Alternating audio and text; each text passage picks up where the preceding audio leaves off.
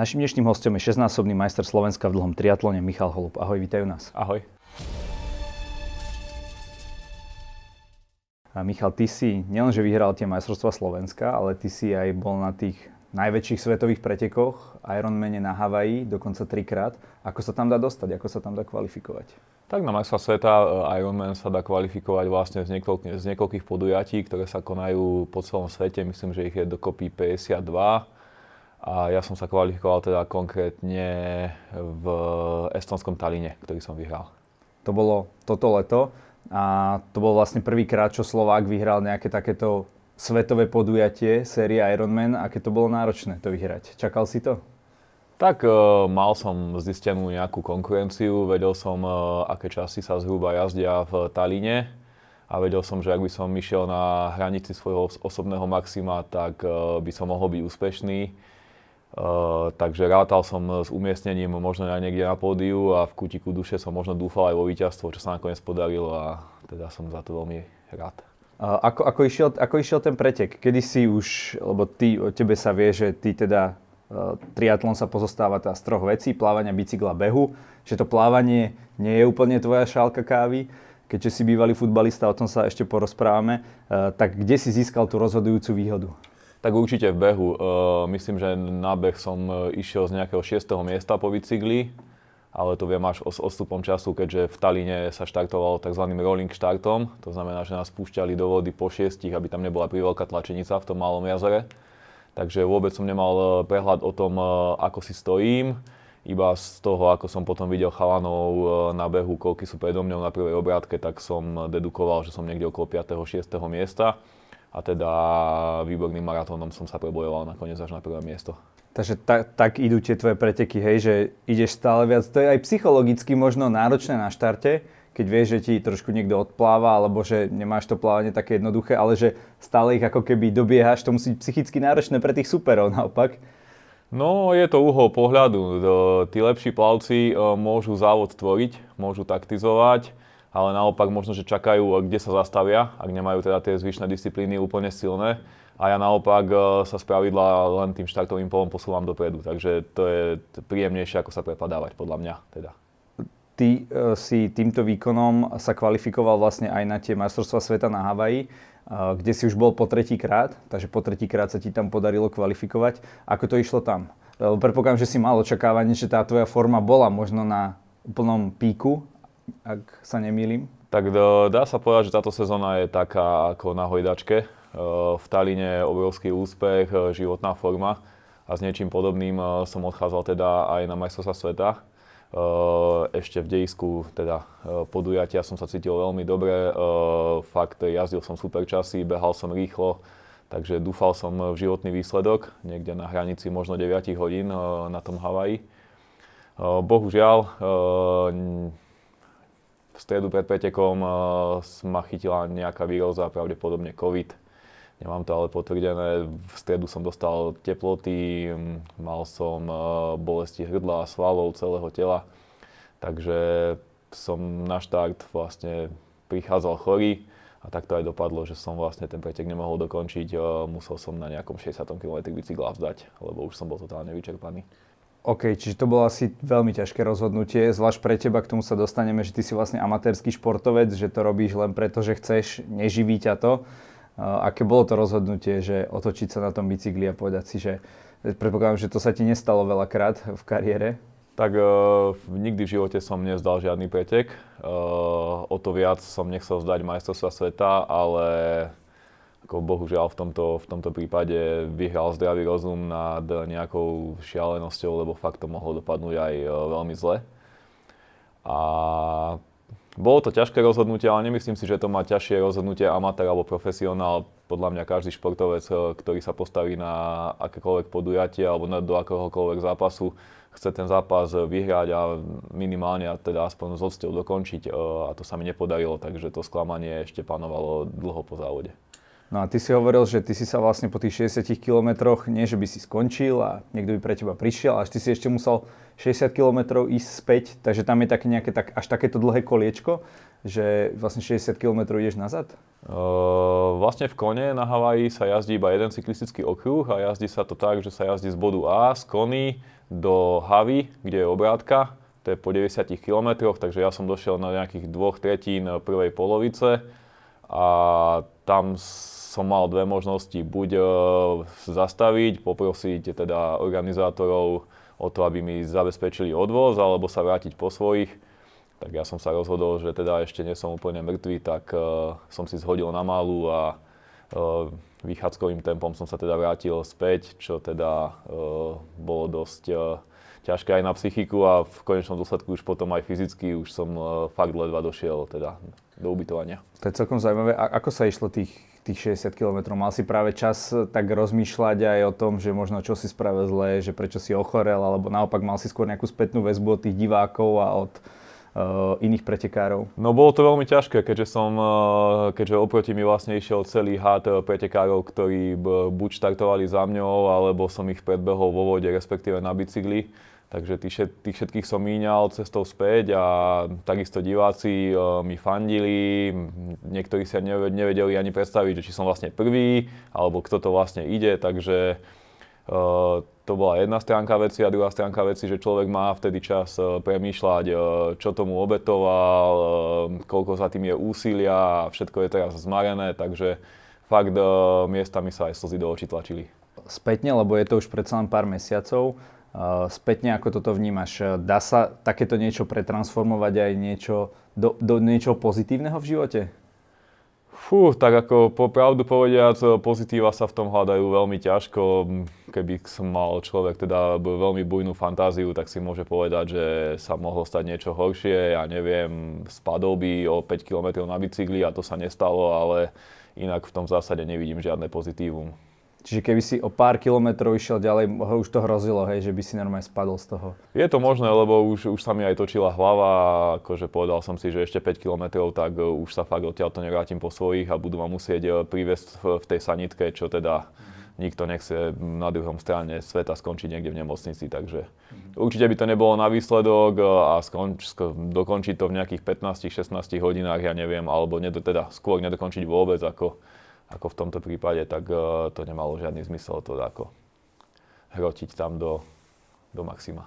Ja už som spomínal, že ty si vlastne amatérsky športovec, ale na veľmi solidnej úrovni, dá sa povedať svetovej. Čo teba vlastne priviedlo k dlhému triatlonu? Lebo to je taký dosť taký šport špecifický, musí sa trénovať fakt veľa. Je, je, to, je to náročné. Tak prečo si si nevybral nejaký ľahší šport, ktorému sa budeš venovať? Tak ja som začal behom potom ako som skončil teda s kariérou futbalistu. Ty si normálne bol profesionálny futbalista. Dá sa povedať, dá sa povedať na slovenské pomery. A tak futbalisti teda jediné, čo vedia z vytrvalostných športov je beh. Takže som začal behať, absolvoval som košický maratón, zistil som, že mi to celkom ide neskôr som začal robiť uh, spinning inštruktora v uh, našom dolnokubínskom spinning centre. Takže to bolo ako keby, že si potreboval nejakú robotu, hej, alebo, alebo brigádu? No, ešte ani nie, len z toho, z, toho, z toho titulu, že ma to bavilo. My sme ku spinningu pri, pričuchli ako futbalisti počas, dajme tomu, zimných príprav. Takže uh, vedel som, čo to pozostáva, tak uh, ku behu som si občas zašiel aj na lekciu spinningu. Dostal som ponuku, aby som ten spinning robil, tak som ho robil. To už som mal eh, bicykel s, pla- s behom spojený. Do toho som eh, niekedy večer videl eh, v športových správach teda shot z toho, ako boli, na ako boli majstrovstvá sveta na Havaji v dlhom triatlone, tak som si povedal, že to je krásne, to je úžasné, to by som chcel zažiť. Tak som začal ešte viacej plávať, spojil som tieto tri športy a potom som si postupne prešiel od tých najkračších vzdialeností až teda k dlhému triatlonu a ten robím dodnes. Čiže ten triatlon, akože my, my oboja to vieme, ale povedzme to tým našim divákom, že aké sú teda tie vzdialenosti a e, čo to vlastne, koľko to vlastne trvalo sa prepracovať k tomu dlhému triatlonu, čo je teda 3,8 km plávanie, 180 km beh a maratón, čiže čo ďalších 42, dokopy je to 226 km. Áno. Uh, aby si len niekto nemyslel, vie, že hneď to môže robiť. Tak ako, ako si na to išiel ty? Tak sú aj také typy, ktoré si na prvý triatlon zvolia hneď uh, dlhý triatlon, tzv. Ironman, ale to teda ja osobne nikomu neodporúčam. Ako je dobre sa zoznámiť najprv s tým triatlonom na tých kratších vzdialenostiach. Takže tá najkračšia vzdialenosť je šprint triatlonová. To je 750 metrov plávania, 20 km na bicykli a 5 km behu. Potom je tzv. olimpijský triatlon, pretože sa e, teda štartuje aj na Olympiáde v, v, tejto, v týchto vzdialenostiach. Tam je 1,5 km plávania, 40 km na bicykli a 10 km behu. Potom je tzv. stredný triatlon, tam je 1,9 km plávania, 90 km na bicykli a polmaratón, teda 21 km. To je taký ten polovičný Ironman. Áno, polovičný Ironman. A potom je dlhý triatlon, tzv. Ironman a tie vzdialenosti si už spomínal pred malou chvíľou. OK, čiže postupne si sa prepracoval. No a prečo si teda nechceli skôr do toho kratšieho, možno do toho olympijského alebo do toho šprintového, predsa asi hm, ako futbalista si mal celkom slušnú výbušnosť. Možno, že tých 5 km by ti, alebo 10 na beh by ti rýchlejšie sadlo ako, ako týchto 40? Tak eh, vtedy áno, teraz už asi nie, ale tak ten dôvod je jednoduchý. Eh, v tých kratších vzdialenostiach po ten olimpijský triatlon je do, dovolená tzv. jazda v háku na cyklistickej časti a skupina môže teda spolupracovať, môžu jazdiť za sebou. Kdežto v strednom triatlone a v dlhom triatlone je jazda v háku zakázaná. Každý musí jazdiť v nejakých predpísaných rozostupoch, plus minus 12 až 15 metrov. A ja tým, že nie som dobrý plavec, e, alebo teda nie som z tých najlepších plavcov, teda tým, že by som nevyplával e, so skupinou vpredu, tak eh, hoď by som bol sebe lepší cyklista alebo sebe lepší, lepší bežec, tak by som už nemal šancu teda byť úspešný skrz to, že tá skupina predo mnou by spolupracovala. Uh-huh. Aspoň ako sa ja pozerám, aj keď som pozeral tie olympijské triatlony, tak väčšinou to bolo o tom, že vyplávať nejako tak a, a počas toho tej cyklistickej časti to bolo taký nudný ten pretek, lebo všetci boli v skupinke a rozhodoval sa až na tom behu. Ale dôležité bolo vlastne mať vynikajúce to, čiže plávanie, a beh ako keby boli dôležitejšie než ten bicykel, čo práve na tom dlhom triatlone je to naopak, lebo tam máš ten bicykel tú najdlhšiu časť. Áno, je to tak, momentálne sa olimpijský triatlon zmenil, by som povedal, na, skôr na taký akvatlon, na plavecko-bežeckú súťaž, pretože tá triade je zväčša rovinatá a ako urvať niekoho z háku e, na rovine, na cyklistickej časti, ktorá je ešte zväčša namotaná do nejakých okruhov, kde sú kúžele, e, je strašne ťažké, takže sa to prakticky nedeje, čiže tí, čo spolu vyplávajú, tí sa spolu odbicyklujú a potom kto dokáže dobre zabehnúť desiatku, tak e, je na, najúspešnejší. Mm-hmm. Ty si spomínal, že najmenej rád máš vlastne to plávanie ako človek, ktorý sa možno plávaniu od malička až tak nevenoval. E, to musí byť asi veľmi náročné, pretože e, tam tá, tá technika proste to nedobehneš vlastne v podstate, keď nejakí tí triatlonisti, tvoji konkurenti to robia od malička. Ako, ako vlastne s týmto bojuješ? Ale tak ja mám plávanie veľmi rád, akurát mi nejde. ale tak bojujem, no chodím do bazéna, snažím sa plávať, bohužiaľ ako tie posuny v tej vode sú povedzme v sekundách e, s tým tréningom, možno v minútach v lepšom prípade. Takže stále sa zlepšujem, ale mm, ešte stále mám na čom pracovať. Tak nejde ako nejde. E, tých 3800 metrov na otvorenej vode dokážeš ako rýchlo zaplávať.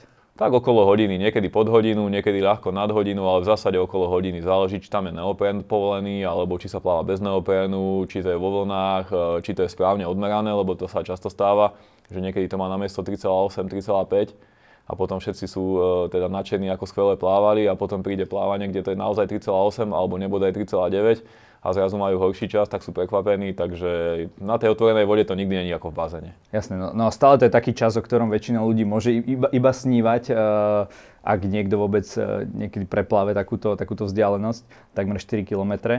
No a ty toto všetko robíš vlastne popri tom, že si full-time učiteľ. Áno. Uh, to sa dá ako zvládať? Koľko vlastne venuješ tomu tréningu, ako máš nastavený ten denný režim? Tak ja tréningu venujem prakticky všetko, dá sa povedať celý voľný čas. E, trénujem v zásade niečo medzi 20 až 30 hodinami týždenne, čiže tie, ten, ten tréningový čas je porovnateľný s profesionálmi. E, avšak kým profesionáli e, regenerujú potom počas dňa, tak ja chodím do práce, takže to je ten jediný rozdiel a možno potom nestíham úplne doregenerovať tú záťaž, ktorú, ktorú zažívam počas tréningu. Chceš povedať, že ty sa ako učiteľ pri deťoch nezregeneruješ? No, uh, no, no, no, tak psychicky určite nie a fyzicky tiež nie, takže, takže není to jednoduché naozaj. Musím skoro vstávať, eh, musím eh, ísť neskoro spať niekedy, takže toho spánku tiež není niekedy toľko, koľko by malo byť, ale našťastie ja som teda rané vtáča, takže nemám s tým až taký problém. Keď vidia teba, tí deti, ako takéhoto športovca, ktorý má naozaj aj svetové úspechy, motivujú sa trošku viac do toho pohybu, lebo aj ty si spomínal, vidíme to všetci, že vlastne kopec detí nešportuje, Uh, strašne veľa z nich má od doktorov popísané, že, že nemusia chodiť na telesnú a tak, tak keď vidia teba, tak je to také motivujúcejšie pre nich, že tam majú reálneho športovca, ktorý ich trénuje, než nejaký pán učiteľ, ktorý samozrejme tiež môže byť športovec, to nechcem zľahčovať, ale predsa možno nemá také, každý také úspechy ako ty. Tak ja dúfam, že áno. Tie deti v škole sú veľmi vďačné. Teda máme skvelý vzťah po väčšine na výnimky a milo ma privítali, keď som sa vrátil teda z majstrovstiev sveta, vyrobili mi medailu, ktorú som teda nedostal. Takže sú naozaj zlatí a ja dúfam, že svojim príkladom im ukazujem nejakú cestu, ktorou by sa mohli v živote vydať. A prečo podľa teba dnes teda hovoril si, že keď si ty vyrastal, že bolo tak jedno, dve deti, ktoré nechceli chodiť na telesnú, vždy si našli nejakú výhovorku alebo nemali úbor a, a tak ďalej, že teraz je to presne naopak, že možno jedna, dve deti chcú cvičiť a ostatné, ja neviem, sa chcú hrať na mobiloch. A prečo je to podľa teba tak? Veď z toho sedenia to je veľmi príjemné. Ja si pamätám, keď sme my chodili, že vieš, kde inde zoženieš takto v dnešnej dobe partiu, dajme tomu na futbal, hej, len tak prídeš a zahráte si eh, florbal a neviem, aké všetky športy, basketbal sa hrajú. Že to je taká, pre mňa to bola vždy taká dobrá príležitosť sa odventilovať. Mm, neviem si to pravdu povedať celkom vysvetliť, lebo ja som presne z opačného súdka. Mm, asi majú strašne veľa podnetov, ktoré by mohli robiť. Asi majú rodičia tiež veľa podnetov a teda nemajú na tie deti čas. Eh, ťažko povedať, ťažko povedať, ale je to zlé a treba to nejako zmeniť. Ty si hovoril, že z platu učiteľa asi ťažko by si si mohol dovoliť e, triatlonovú kariéru, keďže koľko zhruba vyjde, tak dajme tomu, že bežný triatlon, dajme tomu v tom Taline, teda série Ironman a, a ten havajský, že koľko, lebo ja viem, jedna, jedna vec je cena nejakej vstupenky a druhá vec je všetko okolo, tak môžeš nám to nejako vyčísliť? Fú, no tak keď sa nad tým zamyslím, tak bežné štartovné na takýto pretek je okolo 600 eur plus uh, teda cesta, záleží ako to je ďaleko, uh, ubytovanie, povedzme Tallinn mohol byť uh, rádovo okolo 1000 eur. Uh-huh. Uh, na tom Havaji to je násobne vyššie, tam sa tá cena šplhá vysoko nad 5000, takže... Nad 5000 za jeden pretek? No. Wow. Letenka, letenka strašne drahá, 1500 eur. Uh, ubytovanie ani nehovorím, tým, uh, aký tam je veľký, uh, teda veľká tak účasť. Tak tam stojí tak koľko v tých, pretekových dňoch? No, keby si šiel nejakou oficiálnou cestou a nemal veľa šťastia, tak uh, na takom bookingu nájdeš ubytovanie za 1000 eur na noc. Na noc. A viac. Uh-huh. A tých nocí tam asi musí stráviť viac, že No, je to minimálne na tie dva týždne alebo na tri týždne, takže... Aby si sa aklimatizoval a tak určite, ďalej, ten určite. jetlag, aby... Jetlag je tam úplne šialený, 12 e, hodín, teda človek je úplne prevrátený naopak. Takže určite sa tam nedá ísť na 3 noci. Aj by to bola hlúpo zaplatiť e, veľké peniaze za letenku, odpretekať aj z domov. Takže už keď tam človek docestuje, tak e, tie náklady nie sú také veľké. My sme mali našťastie, šťa, e, teda my sme mali veľké šťastie, že sme našli ubytovanie na poslednú chvíľu, e, celkom fajn cenovo, ale niektorí nemali a fakt platili radovo 10 tisíce za ubytovanie. No, práve to si spomínal, že všade si berieš aj nejaký svoj tím, nejakých, nejakých pomocníkov, lebo si aj e, u vás v Dolnom Kubine máš nejaký taký triatlonový klub. Uh-huh. Uh, takže musíš aj toto potom hradiť asi, predpokladám, že ty, alebo oni to berú tak, že ti tam idú pomôcť a, a zaplatia si, vieš, ako to myslím, že či Jasne. si to zaplatia sami, alebo či musíš aj rátať týchto tvojich pomocníkov? Uh, nie, nie, našťastie, našťastie to vždy uh, pojmeme ako takú nejakú uh, tímovú akciu a oni si to teda platia zo svojho vrecka. Často majú tam aj nejaké detské závody detská, takže rodičia vezmú svoje deti, vidia novú krajinu, väčšinou si aj zapretekajú a skrz to ešte aj podporia mňa, takže uh, som za to veľmi vďačný. A vidia tam aj tých najlepších triatlonistov áno, vlastne, áno. takže majú, majú skvelú motiváciu. Je to ako úžasné vidieť sám, keby som e, nepretekal, tak by som e, rád niekedy išiel na takéto podujatie sa pozrieť a len tak zatlieskať. No ty už práve ale hovoríš, že na Havaj už sa nechystáš, že už po prvom raze, keď si tam bol, si povedal, že nikdy viac. Prečo? Nie je to naozaj, my čo sledujeme len uh, ten Havaj z tých videí, tak to vyzerá už epicky už, už len to, keď tam si naozaj, ako ideš po tých lávových poliach a, a, a neviem čom všetkom, ako tam máš tých svetových pretekárov a tie najbrutálnejšie preteky v podstate v triatlone na svete. Uh, nemal by byť toto taký sen uh, každého triatlonistu? Uh, áno, asi, asi aj je a bol aj môj. ale za tie roky uh, sa ten gigantizmus toho podujatia tak, uh, tak znásobil, že ten ostrov je už pre, ňom, pre, to, pre to podujatie malý. To znamená, podujatie sa už deje v dvoch dňoch, povedzme. Uh, je tam 5000 triatlonistov, Uh, tá cena, dá sa povedať, od 2016, kedy som tam štartoval ja, je povedzme o 40% viac, ako, ako bola v 2016. To znamená, cena stále rastie a človek dostáva za to stále menej. A mnoho ľudí, ktorí tam už boli, teda tých najlepších, tak si povie, že ja už som tam bol a za, te, za týchto okolností uh, mi to už za to nestojí. Videl som to, atmosféru som zažil, nepotrebujem to zažiť znova. A nejako podobne to v tejto chvíli vidím aj ja, pretože uh, tí najlepší tam už nie sú a stráca to ten punc exkluzivity, keď uh, tam štartujú ľudia, ktorí uh, tam podľa mňa úplne nepatria. Akože výkonnostne neadekvátny, tak. hej?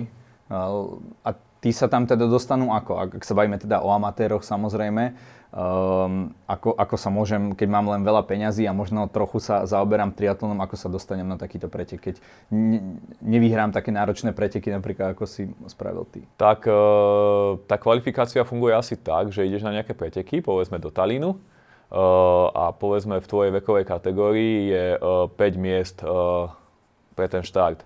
A teraz ty skončíš 25 a ak máš šťastie, tak prvý povie, že nechce ísť, druhý povie, že nechce ísť a tak ďalej a tak ďalej, až príde rád na teba a ty povieš teda, že ja chcem ísť. Hoci mal e, dosť zlý čas, hoci skončil 25., tak sa to dostalo až k tebe ten rolling a ty teda vyťahneš pe- peňaženku a zaplatíš to a môžeš ísť.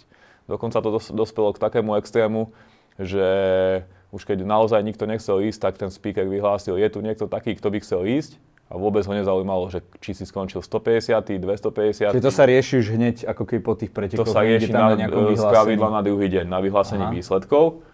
A hovorím, do, dospelo to až tam, že nebol proste rolovalo sa, rolovalo sa, rolovalo sa, až prišlo na nejaké 15. miesto, stále nikto, tak speaker vyhlásil, je tu niekto taký, kto by tam naozaj chcel ísť a kto sa prihlásil, tak proste išiel. Uh-huh. Čiže toto podľa mňa to podujatie troška dehonestuje. Uh-huh.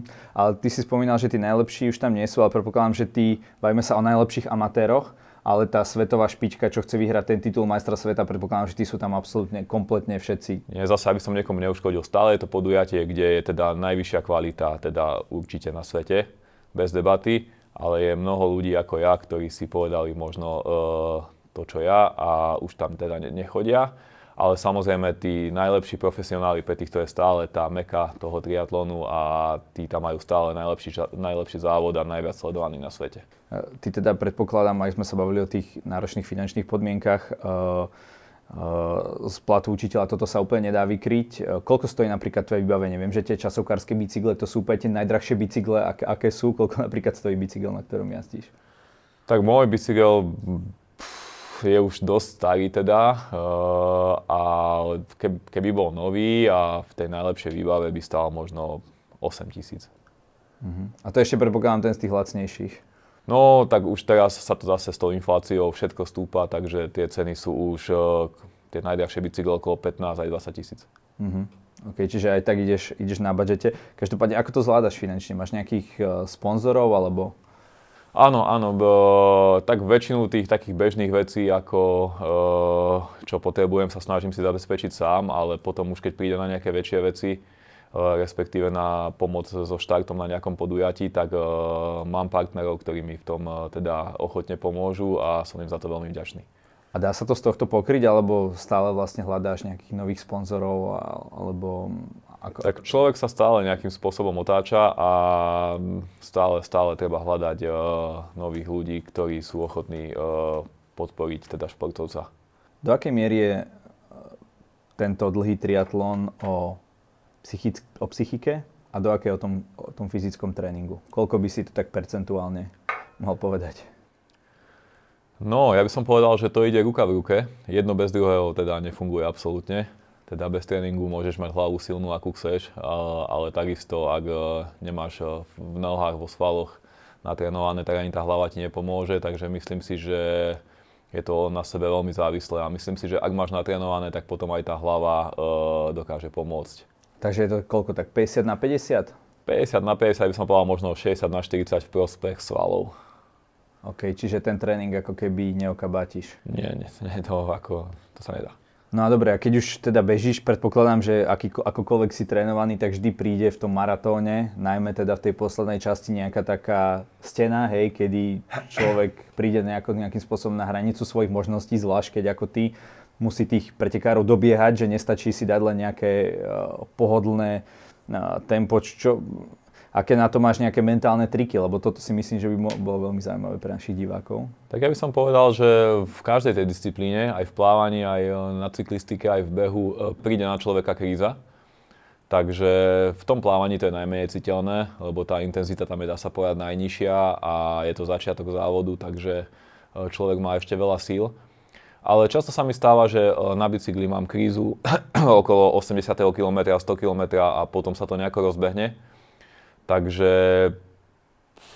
ťažko povedať, no človek keď to zažije, tak vie, že to, toto není koniec. Proste vie, že uh, ešte je dlhý čas pred ním a ešte je čas uh, sa s tým vyrovnať. Povedzme, koľkokrát som uh, prišiel z bicykla úplne zomletý do druhého depa, hovorím si, ty brďo, ten bicykel mi vôbec nešiel, ako ja nemôžem teraz bežať. A zrazu tie nohy na tom behu boli úplne iné bežalo sa ľahko, bežalo sa dobre, to bol možno prípad aj toho Talínu, ako tá cyklistická časť eh, mi tam pravdu povediať veľmi nevoňala. Eh, bolo tam hrozné počasie, bol tam zlý asfalt, všetko ma bolelo. Hovorím si, no po takomto bicykli ani ten čas nebol nejaký slávny, fúkalo veľmi. Takže hovorím si, po, takomto, po, takomto, po takéto cyklistike ja nemôžem dať druhý maratón, ale nakoniec som dal maratón najlepší, aký som kedy zašiel. Takže Takže keď človek neprepadne panike, tak uh, si myslím, že sa s tým dá pracovať potom. Len to musí zažiť niekedy predtým. No a musíš sa vlastne uh, ako keby aj tak strážiť v úvodzovkách, že aby si, dajme tomu, napríklad neprepálil to na nejakom tom úseku, aby si mal dostatok ešte energie na ten maratón. Lebo ja keď som robil svoj jediný teda polovičný Ironman, tak ja som išiel vyslovene podľa tepovej frekvencie a už keď som išiel o jedna, o dva tepy viac, ako som mal namerané, už som cítil, že mi tuhnú nohy tak e, ono to vyzeralo z môjho pohľadu ten pretek ako keby tak ľahko, lebo som proste držal sa len nejakého tepu, ale samozrejme tie nohy to pociťovali, ale či je ty ako oveľa väčší profik ako ja v tomto, uh, máš nejaké také, že si povieš, dobre, síce ma predbiehajú, ale už ten tep e, a tie, alebo tie vaty, že už ma to nepustí a musím teraz trošku ubrať, aby som to dobehol potom do konca. Tak toto je, toto je hodne zaujímavá téma a hodne individuálna. Ako na tepy sa dneska už, e, pravdu povedať, veľmi málo jazdí, lebo je to metrika, ktorá je ovplyvnená či počasím, e, teplotou okolia, nejakými suplementami výživy. Takže e, tepy nie sú moc relevantná metrika, skôr potom ten výkon, vaty, to sa dneska merá asi viac. Tak ale to na behu si nezmeriaš, vieš, vaty. O, aj vaty sa aj na behu si zmeráš už, áno, áno, sú na, to, sú na to prostriedky, takže tiež ich používam. Ale tá taktika je vždy, vždy individuálna. Eh, jasné, eh, keď ťa niekto uvarí, predbehne ťa lepší cyklista a snažiť sa s ním držať krok eh, za každú cenu môže byť, môže byť teda devastačné pre teba v tej chvíli. Ale naopak, ak je len troška lepší a dokáže ti pomôcť na tej cyklistike, tak ten benefit z toho, že ostaneš s ním v skupine, môže byť oveľa väčší ako to, že ideš malinko cez čiaru, tú svoju plánovanú. Takže je to hodená taktike, ako keď si vpredu, a tvoríš závod, povedzme, vieš, že ťa predbieha super cyklista, ktorý, ne, e, ktorý má slabší beh a ty vieš, že si dobrý bežec, tak si môžeš dovoliť ísť s ním troška viacej cez svoju, cez svoju, cez svoju teda možnosť a vieš, že potom na tom behu mu aj tak ujdeš. Takže, takže je to troška o poznaní súperov, o poznaní svojich možností a potom ako s tým naložiť, to je na tomto pekné, že máš tie možnosti, uh, ako sa rozhodnúť. Ty máš 36 rokov? Áno. Takže dokedy to ešte vlastne budeš ťahať? Lebo vieme, že napríklad Jan Frodeno, ktorý dlhú dobu bol takým najlepším uh, svetovým triatlonistom, aj mal vynikajúci čas, on dokonca aj cez koronu uh, spravil tento Ironman len doma, hej, že mal nejaký taký bazén, uh, kde uh, mal nejaký rotoped ako na, na podporu nejakej charity. Uh, on mal, má teda 41 a stále top výsledky, tak dokedy to budeš ťahať ty? Dokedy sa to vlastne dá v takomto športe? Lebo hovorí sa, že väčšinou s vekom stúpa vytrvalosť. Vieš čo, ja neplánujem končiť len z toho, že ma to baví. ako povedzme teraz na Havaji bol 85-ročný uh, Japonec, ktorý teda dokončil. A v tom triatlone je pekné to, že keď už nemáš tú top uh, úroveň, porovnávať sa úplne s tými najlepšími, keď vekom prirodzene ten výkon klesa, tak sa môžeš porovnávať aspoň e, s ľuďmi e, zo svojej vekovej kategórie, so svojimi rovesníkmi, takže kľudne sa budem rád porovnávať, ak ma to bude baviť teda, s 50 60 70 Ak ma to prestane baviť, tak uh, ale skončím zo dňa na deň. Ale v tejto chvíli ako nevidím koniec. Akým, akému typu našich divákov by si možno poradil, že by sa do takéhoto športu mali pustiť? A čo, a či na to potrebujú najskôr nejaké veľké peniaze, alebo či stačia len veci, možno aj horský bicykel, keď majú doma. Vôbec nepotrebujú žiadne veľké vybavenie diváci, takže kľudne môže podľa mňa začať hocikto. E, bazény sú prístupné, plávanie je super, šport, e, je to psychohygiena. Bicykel stačí kľudne aj horský alebo nejaký cestný, môžeš robiť horské, e, teda MTB triatlony, môžeš robiť bars čo, takže Takže naozaj hoci kto bežecké tenisky má každý. Takže ak, ak ťa nebaví len beh, tak kľudne vyskúšaj triatlon. Čiže je to, je to otvorené pre všetkých? Určite, určite. Je to masovka vo svete, to robí naozaj e, milióny ľudí. Na Slovensku možno ešte troška menej, ale takisto myslím, by som povedal, že ten boom v triatlone je možno už väčší ako v behu. Mm-hmm. Uh, najdlhšia časť toho triatlonu je vlastne na bicykli a my tu máme taký nový zákon, od marca, kedy by mali vodiči vlastne dávať cyklistom meter aj pol. My vieme, že cez koronu začalo viac ľudí bicyklovať, keďže ty bicykluješ veľa a dlho. Tak vidíš nejaký rozdiel v tom, že sme, sú vodiči na cestách trošku ohľaduplnejší voči cyklistom, teraz keď už je to aj na Slovensku v podstate taká masovka? Ešte pravdu povediac, e, myslím, že to platilo iba túto sezónu prvýkrát však e, a nejaký posun k lepšiemu som nezaznamenal. Ja si myslím, že žiadny zákon e, žiadny zákon ľuďom ne, nezmení myslenie. Ak je raz niekto buran, tak bude s ním aj keď, e, keď bude mať e, teda nad sebou hrozbu zákona. Ale je dobré, že sa o tom aspoň hovorí a možno tou výchovou a zvyšovaním toho povedomia u stále u mladšej generácie, tak postupom času ľudia prídu k tomu, že sa netreba tak ponáhľať, že treba dať tomu cyklistovi priestor a, a možno tým, že veľa ľudí bicykluje, tak uh, to stiahne aj na seba, že mohol by som tam byť v tejto chvíli ja a bude ohľaduplnejší k tomu. Možno keď sa niečo stane Petrovi Saganovi, Bože chráň, tak vtedy si to možno uvedomia viacerí ľudia, či? Tak o, veľa profesionálov má, má, má teda zrážky s autami, či už v Taliansku, čo považujeme za tiež mekú cyklistiky, takže stane sa vždy pri tom počte cyklistov nejaká nehoda, ale tak hold bohužiaľ aj auta sa zrážajú navzájom, takže zase by som z toho nerobil nejaký záver. No v ktorej krajine sa ti tak najlepšie bicykluje? Od, od, od koho by sme sa mali učiť? Tak určite, určite Francúzsko, Taliansko, teda ne, sám som nenavštívil, ale z počutia viem, že tam sú teda šoféry veľmi ohľaduplní, že sú schopní ísť za tebou 20 hore kopcom, kľudne 4 hodiny a ty nakoniec sám zastaneš, aby si pustil tú kolónu, lebo ti to je blbé, takže to na Slovensku. A netrúbia, teda, hej, teda. Netrúbia, kľudne pôjdu za tebou, ešte, ťa, ešte ti zakrývajú, že ahoj, teda, že ideš, si skvelý, ale potom tebe to už je po chvíľke blbé, tak ich všetkých pustíš. To sa teda na Slovensku určite nestane. Mm-hmm. Michal, každý u nás môže na záver povedať našim divákom to, čo sám chce do tejto kamery. Nech sa ti páči. Fú, to si ma zaskočil troška. Takže ľudia, športujte, budete zdravší, silnejší, lepší, budete mať uh, zdravé telo a zdravú mysel. Má to len samé benefity. Ďakujem. Ďakujem za rozhovor a prajeme ti veľa športových, ale aj pracovných úspechov. Ďakujem pekne.